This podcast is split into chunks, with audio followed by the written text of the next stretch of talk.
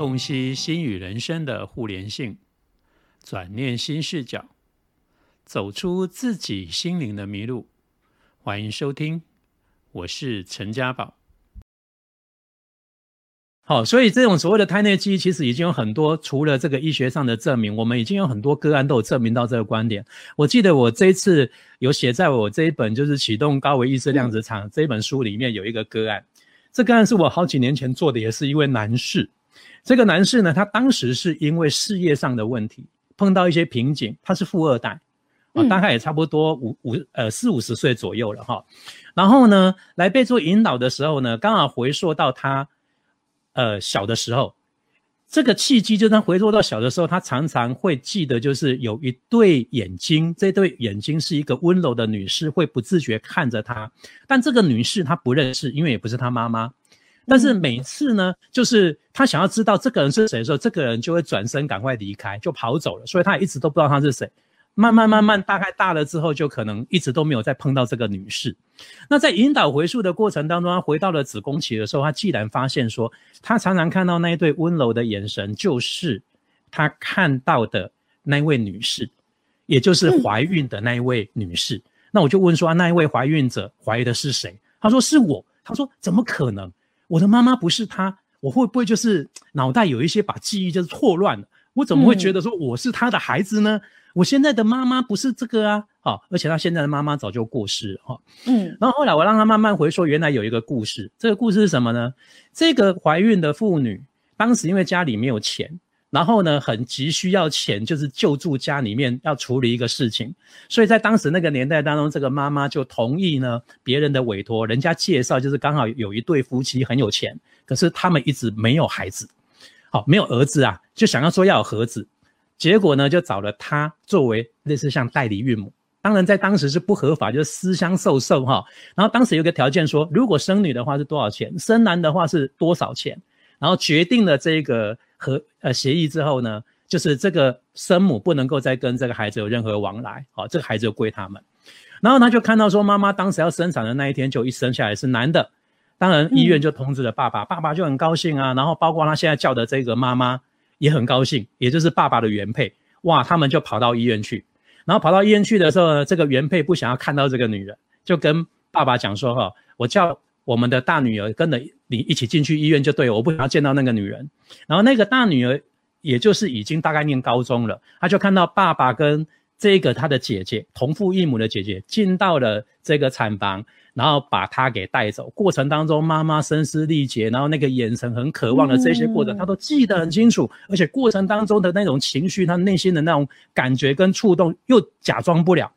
然后去到了车上之后呢，这个妈妈的哎，就这个原配呢，爸爸的原配呢，就抱着他说：“从现在开始，我就是你的亲生妈妈了。”嗯，他还他还记得就是这个妈妈跟他讲的这个话。但这整个过程，他回溯完之后，哈，我们结束这个引导的时候，他一脸狐疑跟我讲说：“老师，我刚刚是不是胡说八道了一段？我觉得自己都觉得很不可思议的内容。”我说：“我不知道，因为从头到尾我也没有暗示你，是你侃侃而谈把这些内容告诉我，我只是问而已。”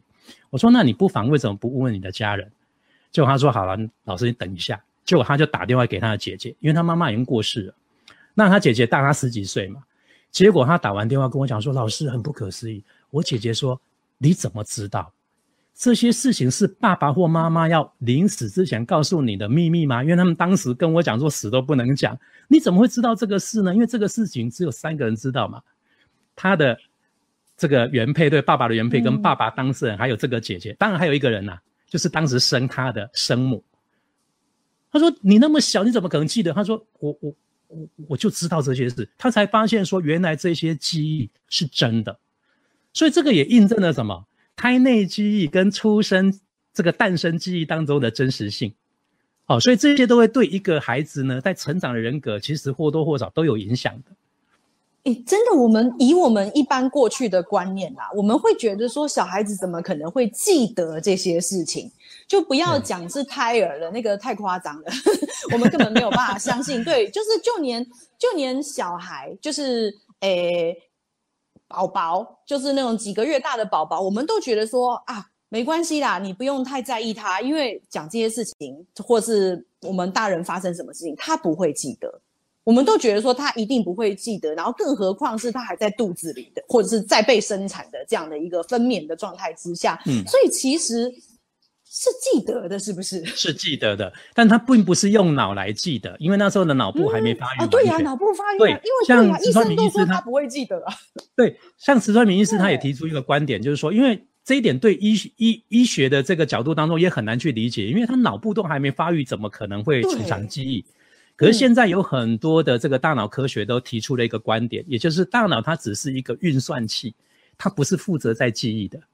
它只是运算你这些曾经记录的内容，它本身并没有办法去储存记忆。好，这个是已经现在大脑科学里面已经研究的。然后包括我在这本新书里面也有提到一些资料，就里面有一些学者有提出来说，像这些孩子呢，在子宫里面，对不对？他并不是用脑去记忆，如果用量子的理论来讲的话，就是透过这个量子纠缠的效应，然后透过这种讯息的方式，储藏在孩子本身的细胞或者是荷尔蒙里。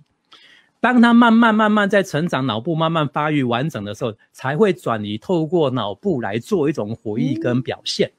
所以，就是这些资料其实早就已经存放在孩子的意识里面，你可以说潜意识里啦。好，但是他潜意识并不是用脑来做界定的。嗯哦，所以才会说，其实小孩子这个意识才会像老师刚刚讲的那种案例，他是会把很多事情糊在一起的，就是他没有办法说很很切切的去区分说，现在这个事件到底是针对于是他的妈妈，还是针对于他自己。